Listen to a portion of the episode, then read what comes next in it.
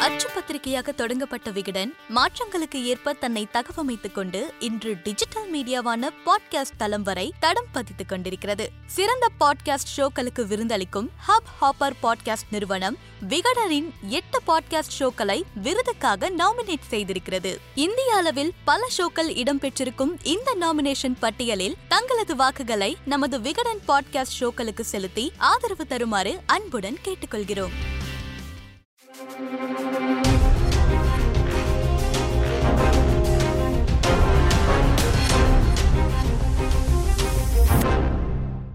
எதையும் தாங்கும் இதயம் வேண்டும். மாற்றான் தோட்டத்து மல்லிகைக்கும் மனம் உண்டு. கடமை கண்ணியம் கட்டுப்பாடு. எவ்வளோ சூப்பராக இருக்குது அரசியலுக்கு மட்டும் கிடையாது. வாழ்க்கைக்குமே இது ரொம்பவே பொருந்துங்க. இப்படியான ஒரு சூப்பரான பொன்மொழிகள் யார் எழுதியது யார் பகிர்ந்தது அப்படின்னா இந்நேரம் நம்முடைய நேயர்களே வந்துட்டு தெரியப்படுத்தியிருப்பீங்க அவரே தாங்க. பேரறிஞர் அண்ணா அவர்கள். செப்டம்பர் பதினைந்தாம் தேதி இன்றைக்கு அவருடைய இனிய பிறந்த தினம். நிறைய விஷயங்களை அவர் பகிர்ந்திருக்காரு.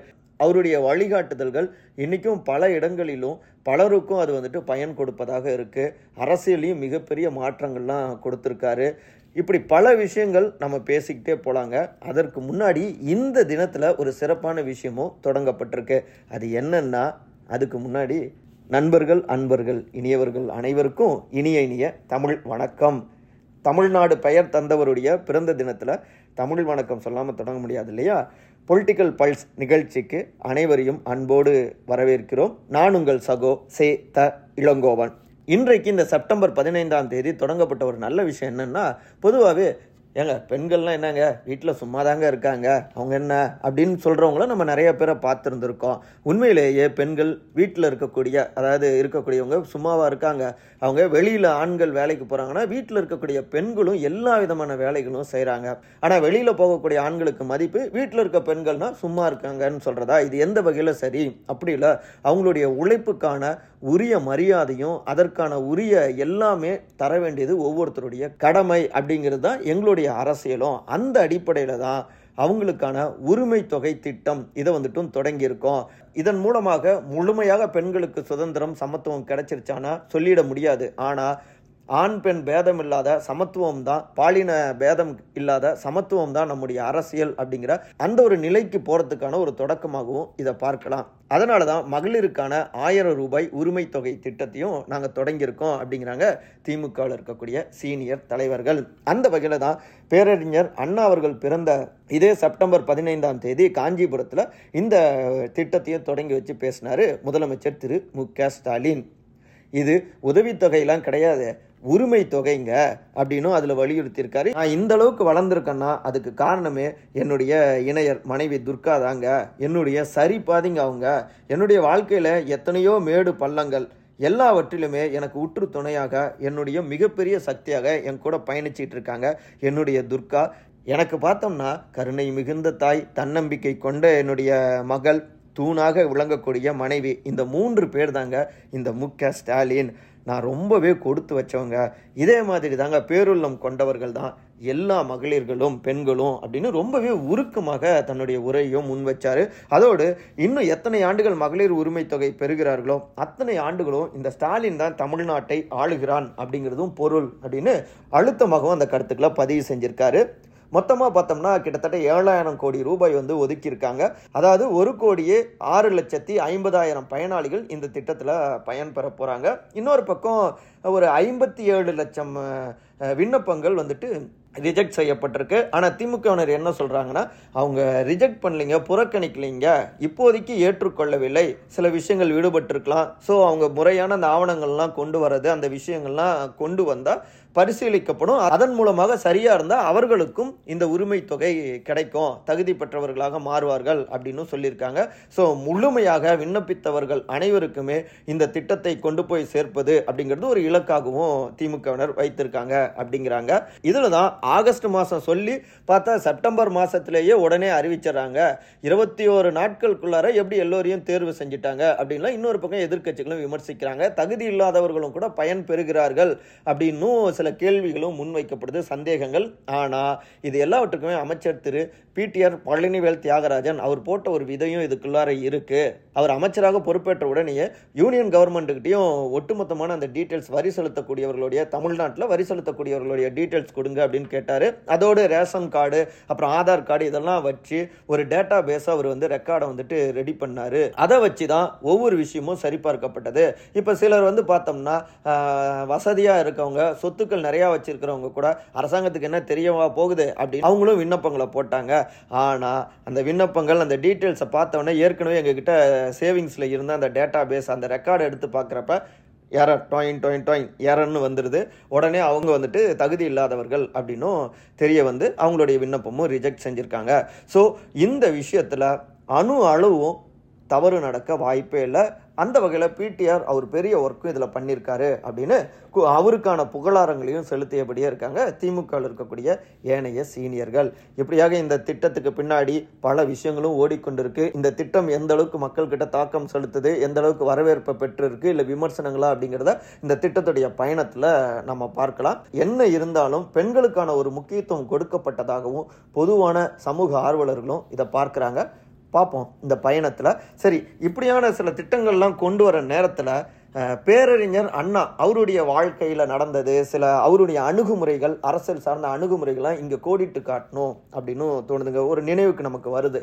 என்னென்னா அவர்கிட்ட ஒரு முறை செய்தியாளர்கள் பேட்டி எடுக்கிறாங்க. வெளிநாடு ஏழு பல்கலைக்கழகம் போன நேரத்தில் பேட்டி எடுக்கிறாங்க. ஏன் காங்கிரஸ் கட்சி தோத்தது அப்படின்னு கேட்குறாங்க வேற என்ன? நீண்ட நாட்கள் பதவியில் இருந்ததால தானே அப்படின்னு பதில் சொல்கிறாரு அப்புறம் மறுபடியும் சொல்கிறாரு பத்தாண்டுக்கு மேலே யாரும் பதவியில் இருக்கக்கூடாதுங்க கட்சி பதவியில் அதிகாரத்தில் இருந்தால் அந்த ஒரு போதை மாதிரி ஏறிடும் அப்படின்னு வந்துட்டு அவர் சொல்கிறாரு புரிஞ்சுக்கோங்க யாராக இருந்தாலும் பத்தாண்டு மட்டும் ஆட்சி கனவு காணலாம். திராவிட கொள்கையோடு இருக்கிறவங்க கொஞ்சம் ஒரு மாற்றம் இருந்தால் மட்டும்தான் சரியாக இருக்கும்னு அண்ணா தாங்க வலியுறுத்தியிருக்காரு. அது மட்டுமா அவர் தீக்காவிலேருந்து ஆயிரத்தி தொள்ளாயிரத்தி நாற்பத்தி ஒன்பது காலகட்டத்தில் அவர் பிரிஞ்சு போகிறாரு அமைப்புலேருந்து பிரிஞ்சு போகிறாரு கழகத்திலேருந்து பிரிஞ்சு போகிறாரு புதிதாக திமுக அப்படின்னு உருவாக்குறாரு. திராவிடர் கழகம் நல்லா புரிஞ்சுக்கணும். திராவிடர் கழகம் இது திராவிட முன்னேற்ற கழகம். அந்த இருளில் ஒரு அரசியல் இருக்குது நம்ம அடுத்த பொலிட்டிக்கல் பல்ஸில் வந்துட்டு நம்ம பேசுவோம். அதுக்கு முன்னாடி இவங்க பிரிஞ்சு போனவுடனே தந்தை பெரியார் அவர்கள் வந்துட்டு கடுமையாக விமர்சிக்கிறாரு. பதவி ஆசை வந்துருச்சு அது வந்துருச்சுன்னு கடுமையாக விமர்சிக்கிறாரு. கண்ணீர் துளிகளோடு நாங்கள் பிரிஞ்சு போகிறோம் அப்படின்னு அண்ணா சொல்லியிருந்தாரு. அதுலேருந்து கண்ணீர் துளி பசங்க அப்படின்லாம் அவங்கள விமர்சிக்கவும் நையாண்டியும் செய்ய தொடங்குறாரு. இப்படிலாம் இருக்க ஆயிரத்தி தொள்ளாயிரத்தி அறுபத்தி ஏழாம் ஆண்டில் ஆட்சி பொறுப்புக்கும் திமுக வருகிறது. வந்த உடனே அவர் முதல்ல போயிட்டு தந்தை பெரியார்கிட்ட தான் போயிட்டு வாழ்த்துக்களையும் எல்லாவற்றையும் பெறுகிறார். இந்த ஆட்சிங்கிறது உங்களுக்கான ஆட்சி தான் அப்படின்னு சொல்லிட்டு மரியாதை செலுத்துகிறாரு இதில் தந்தை பெரியார் அப்படியே ரொம்பவே உருக்கமாகிறாரு அதுக்கு முன்னாடியே நான் வந்து கட்சியிலிருந்து பிரிஞ்சு வந்திருந்தாலும் கொள்கையில் அப்படியே தான் இருக்கும். எங்களுடைய கொள்கைக்கு எப்பொழுதுமே தலைவர் தந்தை பெரியார் தான். அதனால் அந்த தலைவர் பதவி எங்களுடைய திராவிட முன்னேற்ற கழகத்தில் அது நாங்கள் போடாமலே இருக்கோம் அப்படின்னும் அறிவிச்சிருந்தாரு. அந்த டைம் அறிவிச்சிருந்தாரு. அதனால தான் அந்த காலகட்டத்திலலாம் திமுகவில் செயலாளர் மாவட்ட செயலாளர் இப்படிலாம் பேர் வருது இல்லையா? அது மாதிரி பொதுச் செயலாளருக்கு பெரிய அளவில் ஒரு மரியாதையும் மதிப்பும் இருந்தது. பிற்பாடு தந்தை பெரியார் அவருடைய மறைவுக்கு எல்லாம் பின்னாடி தான் வந்துட்டு மறுபடியும் தலைவருங்கிற அந்த பதவி வந்துட்டு ஒரு முழுமையான அதிகாரத்துக்கு வருது. அதனால தான் இன்னையும் இன்னைக்கும் மாவட்ட தலைவர் அப்படிங்கிறதோட மாவட்ட செயலாளர்னா கூடுதல் கெத்து அப்படின்னு திராவிட கட்சிகள் வந்துட்டு கருதுகிறாங்க சரி அடுத்து ஒரு முக்கியமான விஷயம். கர்ம வீரர் காமராஜர் ஐயா அவருமே தோல்வியை சந்திச்சிடுறாரு. ஆனாலும் கூட ஆட்சி அதிகாரத்துக்கு பொறுப்புக்கு திமுக வந்த உடனே பேரறிஞர் அண்ணா காமராஜர் அவர்களையும் போயிட்டு சந்தித்து வாழ்த்துக்களை அவர் பெறுகிறார். பாருங்க எந்த கட்சியை தோற்கடித்தாலும் கட்சி வேற கொள்கை வேற அதே நேரத்தில் மூத்த தலைவர்களுக்கும் அனுபவம் உள்ளவர்களுக்கும் உரிய மரியாதையும் கொடுக்கணும் அப்படிங்கிறதும் தன்னுடைய அணுகுமுறையில் அவர் காட்டியிருக்காரு. இன்றைக்கு அதே அரசியலை பின்பற்றக்கூடியவர்கள்னு சொல்கிறவங்க முழுமையாக இப்படி இருக்காங்களா அப்படிங்கிறது ஒரு கேள்விதான். இப்படி இருந்தால் சரி. போட்டிங்கிறது வேற நட்புங்கிறது வேற. அதில் இன்னும் ஒரு விஷயம் முக்கியமாக அண்ணா குறிப்பிடுறாரு. காமராஜர் அவருடைய தோல்வியை எல்லோரும் கொண்டாடுறப்ப ஏங்க முதல்ல அதை கொண்டாடாதீங்க அது தவறு. காமராஜர் மாதிரியான ஒரு தலைவர் நம்முடைய தமிழ்நாட்டுக்கு கிடைக்கணும்னா அதுக்கு இன்னும் ஆயிரம் ஆண்டுகள் ஆகுங்க முதல்ல அதை புரிஞ்சுக்கோங்க அப்படின்ட்டு காமராஜர் அவருடைய முக்கியத்துவத்தை இளம் சக்திகளுக்கு ஏன்னா ஒரு மாணவர் திரு சீனிவாசன் அப்போ ஒரு மாணவர் அவர் தான் காமராஜரை தோல்வியடைய செஞ்சார். ஸோ எல்லோருக்குமே வலியுறுத்துகிறார் அண்ணா. எதிர்கட்சி தானே நம்ம சொந்த கட்சி ஆதரிச்சோம்னா அப்படியே லேஸில் வார்த்தையை விட்டுற முடியாது. தம்பியே பார்த்து அப்படின்னு அண்ணா சொல்லியிருக்காரு அன்னைக்கு. இன்னைக்கு என்னன்னா இன்னொரு கட்சியை ரொம்ப மோசமாக ஆபாசமாக விமர்சித்தா ஓஹோ சூப்பர் அப்படின்னு கொண்டாடுறாங்க.